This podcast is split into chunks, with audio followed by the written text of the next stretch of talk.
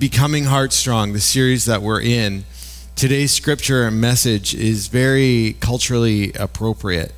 Uh, we're still in Corinthians. Uh, we're in the we're in the second letter that we have recorded in Corinthians. Um, as a refresher, and maybe it'll be new to you, but as a refresher for some of us, we talked about this a, uh, a couple of weeks ago. Paul wrote four letters to the church in Corinth uh, and the surrounding area that it is in. Uh, we have letters, number two and number four, that are actually in the Bible. He had started the church there uh, by spending about 18 months there planting a church, starting with the synagogue, the Jewish church, and, and speaking to them because they would have direct understanding of the scriptures that prophesied about the Messiah coming and and bringing salvation first to the Jewish people, then to the Gentiles. So we would start in the synagogue and then move to the Gentiles, saying, This is also for you. Uh, and for many of us here, unless we have Jewish heritage, we are those Gentiles that he's preached to.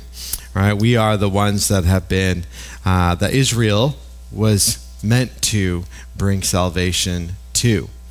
Now, the first letter that he wrote after he had left, he had gone away uh, planting more churches all throughout the Mediterranean. Um, and uh, he heard news of what was going on back in Corinth. And it was a church that thought that they had received the gospel and they were good to go and they were running ahead with it. And yet the challenge was is that there was issues of sexual immorality and other issues uh, that were going on. And he had written a letter to them, and that's the first letter, which we don't have. And he wrote a letter to, to bring some clarity on some of those issues and to straighten th- some things out. Um, things like marriage and faith and, and laws and things like that. Um, and this then uh, didn't didn't go well and how he did it. And so this prompted First Corinthians, uh, a larger letter meant to uh, concisely help them figure it out. They got the first letter, they didn't really understand it, and so their lives were being like uh, led off. So he wrote a second letter, a bigger letter, First Corinthians, to help them figure it out. Unfortunately, they didn't like it. They didn't like what we have in our Bible as First Corinthians. They didn't like his correction to them. He didn't like their his clarifications, and so he planned to visit them and say, "Okay, let's figure this out." But it didn't go well. It didn't go well at all. They were openly rebellious to him when he got there. They didn't trust his leadership at all, and so he left humiliated and not wanting to make things worse by creating a big fight while there. He didn't want to create any more harm. This led him to write another letter that he refers to as his letter of tears. Uh, that was a stern letter to them about the conditions of their heart. Uh, and he sent it with Titus, who we see later in, the, in our scripture. We see a book named written to him. And we don't have that letter either. The thing is, they responded well to that letter they responded well and they kicked out the main leaders in that church that were leading them against Paul and leading them to think that having all this sexual immorality and other things were okay in the church. Um, there was still a group that opposed Paul, but the main leaders that were leading that were now out of leadership and, and out of the community. Uh, and then, then, let's see, where was I here? Uh, and how he was call, he called them higher uh, and instead, uh, what was happening was they were getting they were getting influenced by some quote unquote super apostles. And these were probably Jewish leaders that uh, were coming across and telling the Corinthian church how great they were at what they were doing and how Paul was inferior. They would speak and do things for money. Paul would work on the side so that he didn't have to he didn't have to impose on anybody. And so they were like, listen, this guy, he's a hack. We're the real deal. And they, they set themselves up as super apostles. And so he writes a second letter, or the fourth letter, our second Corinthians, to reset his credentials, to reset what it looks like to actually follow Christ. How do we balance living in the world but living for the kingdom of God? How do we make this make sense? He said he wrote to do that. He wrote to uh, remind them of the aid that they had promised to send to Israel because Israel was in a really hard time with both famine and persecution. Uh, and also to expose these quote unquote super apostles for the imposters that they really were. Now, for the heart of the church in Corinth, uh, now, st- stopping there for a second. When I was in my treatment for uh, for going through my cancer treatments, every time I went to the the office or to the to the hospital in in Cornwall here to get my my immunotherapy, didn't matter what time of day. Uh, every single time I'd go there, on the TV, there would always be a soap opera playing right? Every single time I sit down in the chair to get like my IV drip, all of a sudden, these are the days of our lives. Right, some of you guys know that saying and how it sounds exactly like that, doesn't it? Right? And then all the drama pictures of all the people that were dead and then came back and then all the all that stuff happened, right? I want you to know that's what Corinth was living out. They were a drama show. They were a soap opera of activity in their lives and in the goings on of the church. And so I want you to rest assured a little bit when you when you feel like you're going like, how am I living out my faith compared to what I see in the Bible and how am I supposed to live this out? When there's soap opera in your life, guess what? You fit right in with who Paul was leading. And we call him like this great apostle who had all this great theology for us to learn uh, he was dealing with us, right? That's why he had to lay it out the way he did, because uh, just like them, our lives can be crazy, can't they? Just like them, in trying to figure out what does it look like to follow Jesus? How do I say I'm a Christian and then also have to live in this world? Have to make daily decisions about what I pursue, what I don't pursue, and how I make this work, right? That's the same thing that they were caught in. It was just the Corinthian culture.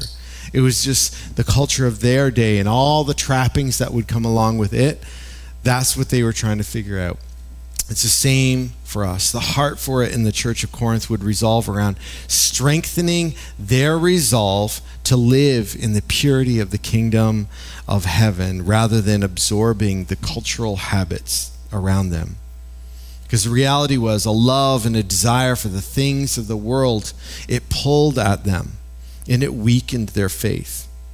And for us, that can be a reality too. So, how do we grow in loving the right things and loving the wrong things less? You see, for Paul, there is a relationship between submission and suffering and holding on to a treasure that is beyond the grip of this world. A message that can offend if we desire to live our faith solely in places of comfort. You see, in his follow up letter, he compares us as followers of Christ to both jars of clay, tents, and ambassadors. Why jars of clay? Why tents and ambassadors? What connection is there between the three for us? Well, for jars of clay, that dates all the way back in uh, earlier in Scripture to Lamentations, which again Paul would know because he was a Pharisee and knew Scripture well and knew how it would tie all together in Christ. And so, where it says in Lamentations, it says, "The precious, the precious sons of Zion." Worth their weight in fine gold. How they are regarded as earthen pots, the work of potter's hands. This is what he pulls into the Corinthian church uh, and in their setting, in our understanding regarding the reality of who we are and what we hold in Christ when he says in 2 Corinthians 4 7, he says, we, But we have this treasure in jars of clay to show that the surpassing power belongs to God and not to us. Earthen pots, jars of clay. The ordinary holds and contains something extraordinary. In our regular, everyday living, what we hold onto and pour out of us should be wholly God's. And there's a fragility to clay pots, they're easily cracked and chipped. so too with our lives. Life will take its toll. But the contents of what God pours into us does not diminish in value, in power, in purpose, or depth. We may be clay vessels, but what we hold, like it said in Lamentations, is worth their weight in fine gold. We must accept the nature of the vessel that we are. And beautifully allow the Spirit and all that is in us to be the treasure that brings glory to God and others to Him. Which is why, following writing about us being clay pots, he goes on to mention this. He says, We are afflicted in every way, but not crushed, perplexed, but not driven to despair, persecuted, but not forsaken, struck down, but not destroyed always carrying in the body the death of Jesus, so that the life of Jesus may also be manifested in our bodies. So we do not lose heart. Though our outer self is wasting away, our inner self is being renewed day by day. For this light momentary affliction is preparing us for an eternal weight of glory beyond comparison as we look not to the things that are seen, but to the things that are unseen. For the things that are seen are transient, but the things that are unseen are eternal. We could camp out in there all day. But I ask you this do you feel afflicted and crushed? Do you feel perplexed to the point of despair, persecuted? and forsaken, struck down and almost destroyed. I ask you, in those moments, that is not the life that God has called you to live. Not saying that all those things won't happen, that the affliction and the perplexity and the persecution and being struck down, they are bound to happen. But what they cause you to go to that's not set in stone. Because the fact that we carry the death of Christ in us so that we can also experience the life of Christ. That right there is the key. What are you grasping on and holding to? Because that changes your perspective on everything. If you're grasping to the things of this world and the ideals of this world of what life is supposed to be like, then then affliction and perplexity and persecution and being struck down they are major blows because you're supposed to live a life of health and a life of wholeness and money and security and vacations and retirements and kids that don't argue and leave you and no brokenness in our families and no disease in our bodies. That's the ideal that the world sets before us. That we're going to do that and we're going to do it forever. But that's not reality. And if we keep our eyes on those things, then we're constantly going to be led to despair, led to destruction, led to being forsaken. Because that is not at all what Christ has called us to. So we do not lose heart. We do not lose heart at all. Because, yes, this outer shell will waste away. This clay vessel will fall apart. The chips and cracks will eventually cause it to break completely.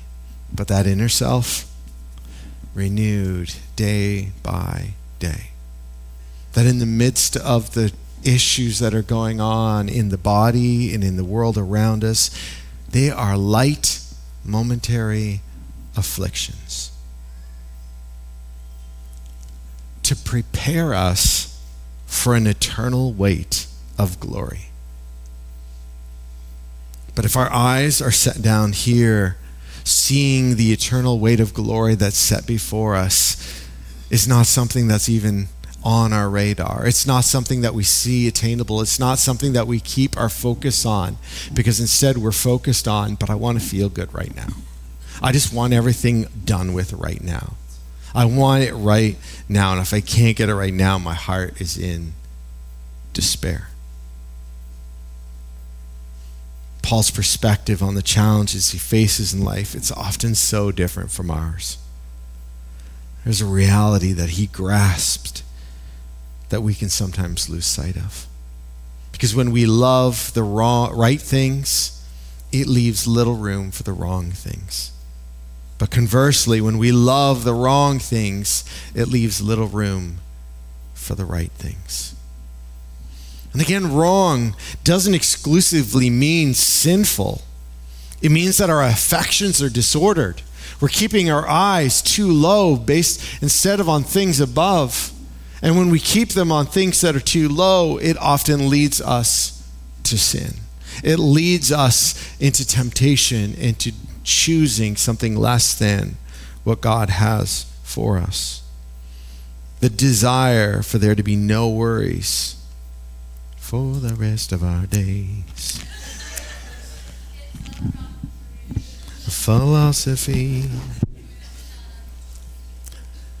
We may not admit that we live in the Lion King. We may not admit that we live in that story, but we often choose that path, don't we? I want no worries for the rest of my days. I don't want to have to worry about the difficulties of life. I don't have to worry about earning a paycheck that, that puts food on my table. I don't have to worry. I don't want the worries of those things. I don't mind working, but I don't want to worry. Do I have enough? Do I have enough for today and then my tomorrows? Do I have enough for all these things? I don't want to have the stress of all that. I just want no worries. And what does that cause us to do? It causes us to lower our gaze and choose things and go after things. They don't, they don't end up helping in the long run. They're shortcuts that only lead to more despair, to more perplexity, to more affliction. the trap that we get caught up in is chasing the dream and illusion of our culture, prosperity and happiness. And it leaves us unable to relate to Paul there. The truth that is essential for us to hold on is this that the gospel is not a sin management program, it is a life transformation process. We don't just bare knuckle it, hold on, hoping that we get through and just make our way through like that. It's a transformation process day by day that brings us closer to what God has for us. It's allowing the Holy Spirit to inspire greater affection for Him and His things. But I want you to know that comes through challenge, through suffering, through overcoming. It doesn't come when we just say, God, I want things your way. And He goes, Let me clear the way for you. He says, Tackle that hill, climb that hill, go through that valley. And in the midst of that, you're going to find exactly what you're looking for. For we know that if the tent that is our earthly home is destroyed, we have a building from God a house not made with hands, eternal in the heavens. This body that we have, it's just a tent.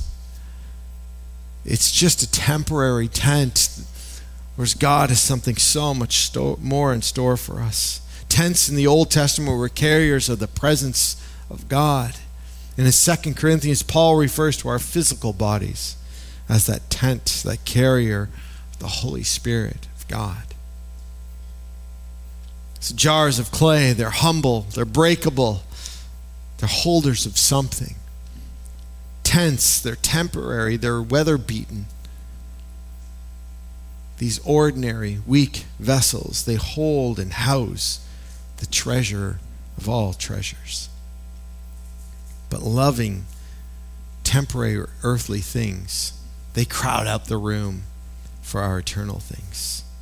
And God isn't anti joy. He's not even anti stuff or anti comfort. He's not against those things. Life is to be lived and enjoyed. God is anti all other gods in our lives, all other idols in our lives. Anytime we go, when I reach this level, then I'm set. When I do this, then I'm set. When I have this freedom and flexibility, then I'm set. Those become idols in our lives. They become gods in our lives that we're seeking to go after instead of God. So when trials, tests, and persecution come, it reveals where our dependency is. Is it on our possessions, our skills, our attachments, or is it on God? It reveals if we've fallen in love or become too dependent or formed our lives around temporary, earthly things. And I know so many of you, you felt these tests and trials where we can feel that tug in our heart where we're like, what do I hold on to here? Do I try and strive after the comfort of these things, or do I let it go and hold on to God? And we may think that God and Paul are sadists because who longs for challenge and trials in their life? Who, li- who longs for that to be the path forward? But Paul has gotten hold of something that changes the line of his eyesight. He's looking beyond them to a reality that he knows in part and longs to see fulfilled. Says in verse 5, or chapter 5, verses 8 and 9, he says, Yes, we are of good courage when we're beaten, afflicted, when we're struck down. Yes, we are of good courage. And we would rather be away from the body and at home with the Lord. We'd rather not be here on earth. We'd rather be in heaven with God. But we are, so we are of good courage. So whether we are at home or away, whether we're here with you on earth or with God, we make it our aim to please Him. And there lies the crux of it. Each of us lives in one of three ways. And often all three of these are competing for the same space. We're here to please ourselves, or we're here to please others, and maybe it's certain others. It may not be everybody, but we're pleasing others, or we're pleasing Him. A jar of clay only has so much room to hold what is poured in. A tent only has so much room. Our hearts and lives can easily be, be consumed by things that aren't God first. And then Paul introduces something which is good and should only invoke holy awe in us. He says, For we must all appear before the judgment seat of Christ, so that each one may receive what is due for what he has done in the body, whether good or evil. And by no means is Paul here advocating working for Uh, our way anywhere. He's not saying, hey, while you're here, you better do some really good stuff so there you can make it. That's not really what he's advocating at all. He's simply stating that whatever you pursue here on earth, we're all going to stand before Christ to take account. What you pursue here is going to be held account with God. For Paul, something so amazing has taken hold of him that he will endure anything for him.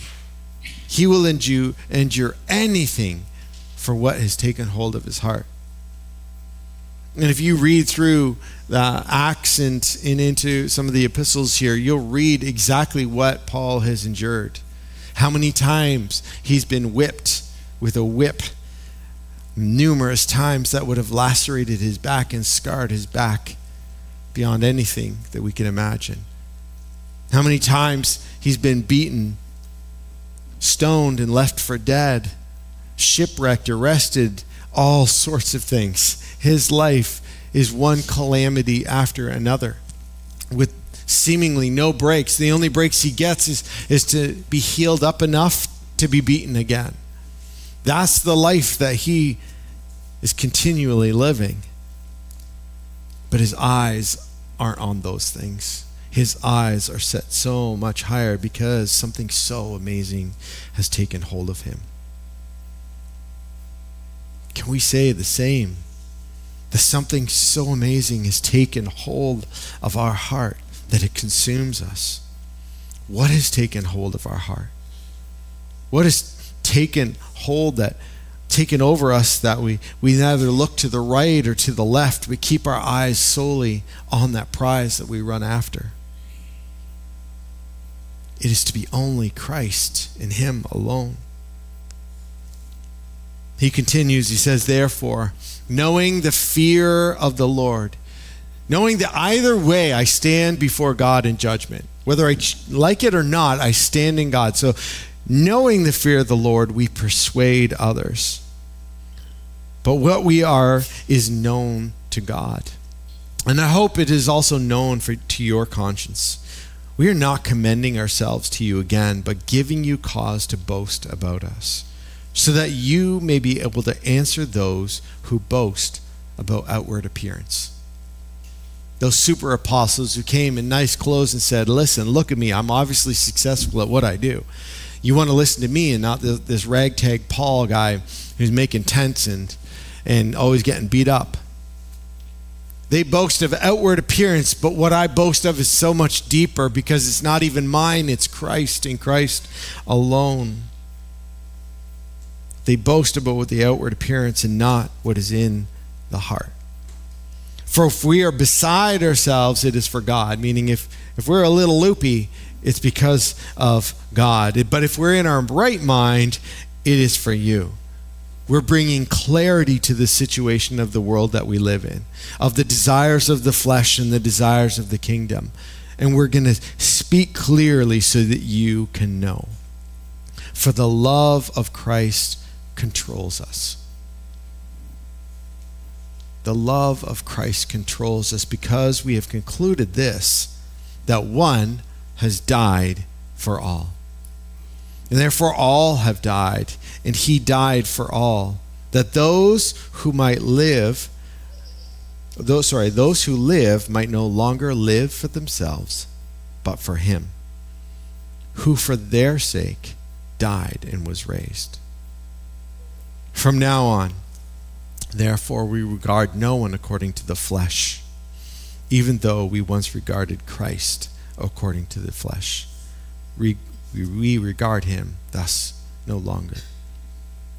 Because one has died for all. Because in this world of mess, because of that judgment that we're all going to face, and because we all fall short None of our works are good enough to give us a passing grade, but one has died for all, so that we can all have life in him.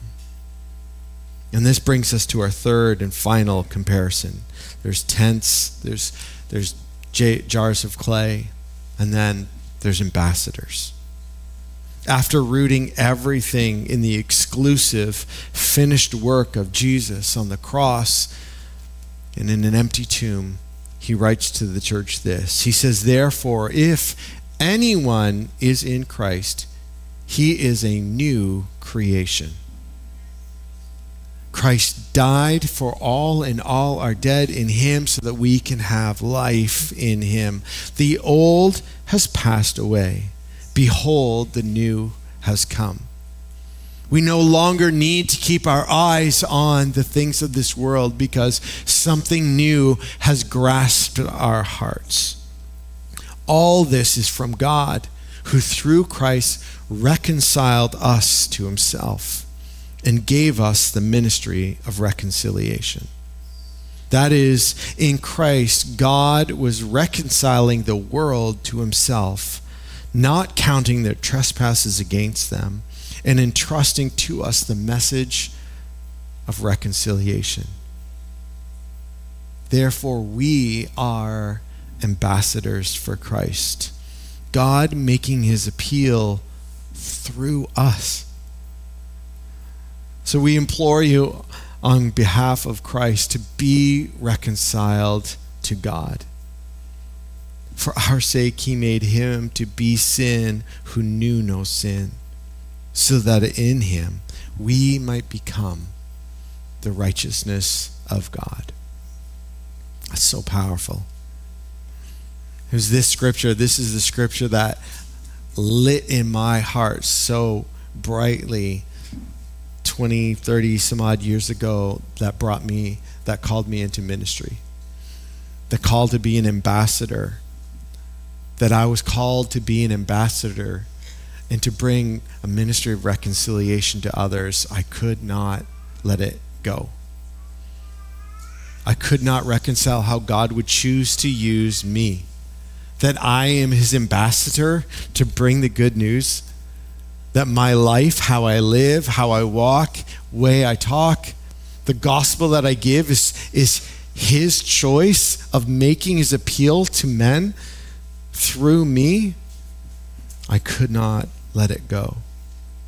Because in Christ we move from old to new creation. In Christ we move from reconciled to ministers of reconciliation. In Christ we are more, we move from sinful to the righteousness of God.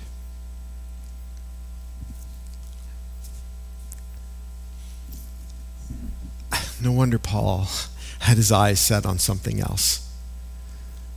No wonder he went from persecuting and killing Christians to having God come to him and say, Why are you doing this to me?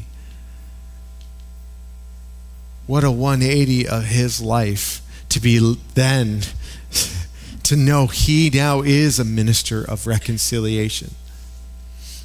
I tell you today, it doesn't matter what you've done. It doesn't matter how evil you think your heart may have been or is God's call for you is to be reconciled to Him. And He will exchange the death that's in our hearts for life in Him, the sinful nature of us for the righteousness of God. As ministers of reconciliation, Jesus removes our trespasses and entrusts to us the message of reconciliation. He deliberately chooses to make his appeal to the lost and broken through us, ambassadors of the King of Kings and the Lord of Lords. We carry his authority, his mark, and his message. Yet, just like Jesus, we carry it not in prestige, not in high places and palaces, and not in the finest wardrobes, but in clay vessels and in tents. And if it's good enough for Him, it should be good enough for us. The how we live out our Christian walk. If we look like Jesus with no place to lay our head and no money in our bank account, that should be okay. If it's good enough for the Son of God, it should be good enough for us because we know our Father. We know that we are kept in Him. Good ambassadors, they represent the, to the best of their ability the one that is greater than themselves who sent them. Jars of clay are holders meant to be filled and lovingly poured out, pouring out the right things. And tents their homes meant to be filled with loving the right things. And ambassadors are human representatives sent with a message of loving the right things. And we think of the term reconciliation or reconcile in accounting. It means to, to make one account consistent with another, to reconcile any differences between the two accounts. And God, in His love through Jesus' death and resurrection, has given us the ability to share in that death so that we too may have life. He has made our account consistent with His. What was a deficit in our life has now been filled with the fullness of His. So in Paul's letter, God is imploring to us on earth to be reconciled to God, to be filled with a love of good things, to not be afraid to let Him rightly order our affections, even if it's through suffering. More so, because it will probably come through suffering. It'll probably come through Him exposing the conditions of our hearts where we have to choose. Do I go after the things of this world or do I let God sustain me in the midst of what I'm going through? Even if He never heals me, provides for me, makes a way for me, even if I travail through this, will I hold on to Him? What I hope you grasp from this today and not let go of is this that number one, none of us will escape judgment, the ultimate reconciliation. All of us one day will face it. Number two, now is the favorable time. Now is the day of salvation. Our choice on what to choose is now. When we stand before Him on that final judgment, there is no choice. There is only reconciliation. There is only a standing and measuring of the accounts. Our time is now to choose salvation. Number three, every one of us is fatigued by ambassadors who mostly represent themselves while claiming the name of Christ. It can be so tiresome when people live that way. But number four, every one of us fatigues ourselves and others when we fail to let God refine us, when we become those things to others. When we speak of a Christ that looks like this, and then we willfully act in ways that are exactly the opposite of what Christ has called us to. And number five, each of us is implored to be reconciled, to make our accounts consistent through confession and repentance. So we find ourselves in tremendous love for the wrong things. What do we do? Resist trying to fix it, the discrepancy yourself, just trying to be better. Instead, remember Paul says when he says, We implore you on Christ's behalf to be reconciled to God. For our sake, he made him to be sin who knew no sin, so that in him we might become the righteousness of God. Find yourself in him. Find yourself in his love, in his word, and in his way through prayer find yourself in Christ. Because every action of our own, in our own strength to try and get there, falls short. But in Christ, we are the righteousness of God. And when we're in Christ, when our eyes are fixed on Him and not things here, the author and the perfecter of your faith, He will know what to do. He will lead you. He will guide you so that you become a lover of right things. Let's pray.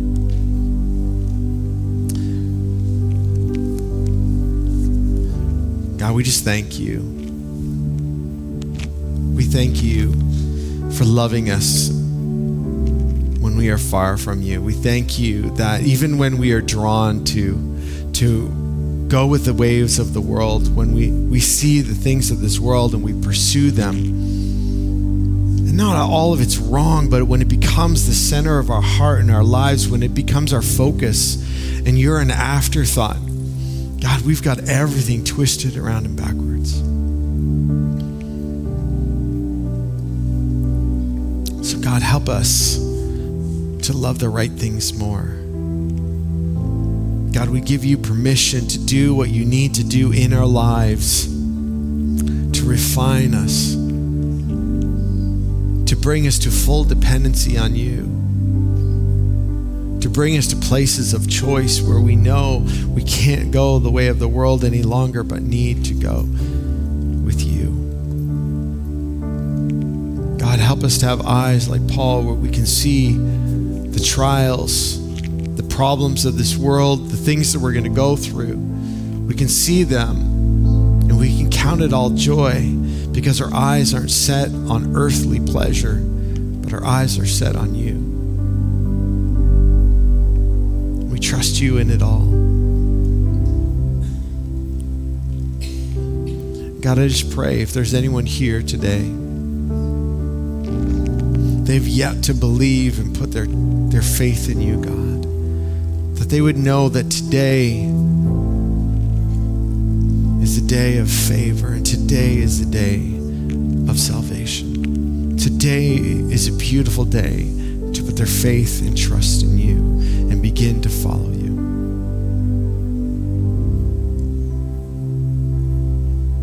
To exchange a heart of stone for a heart of love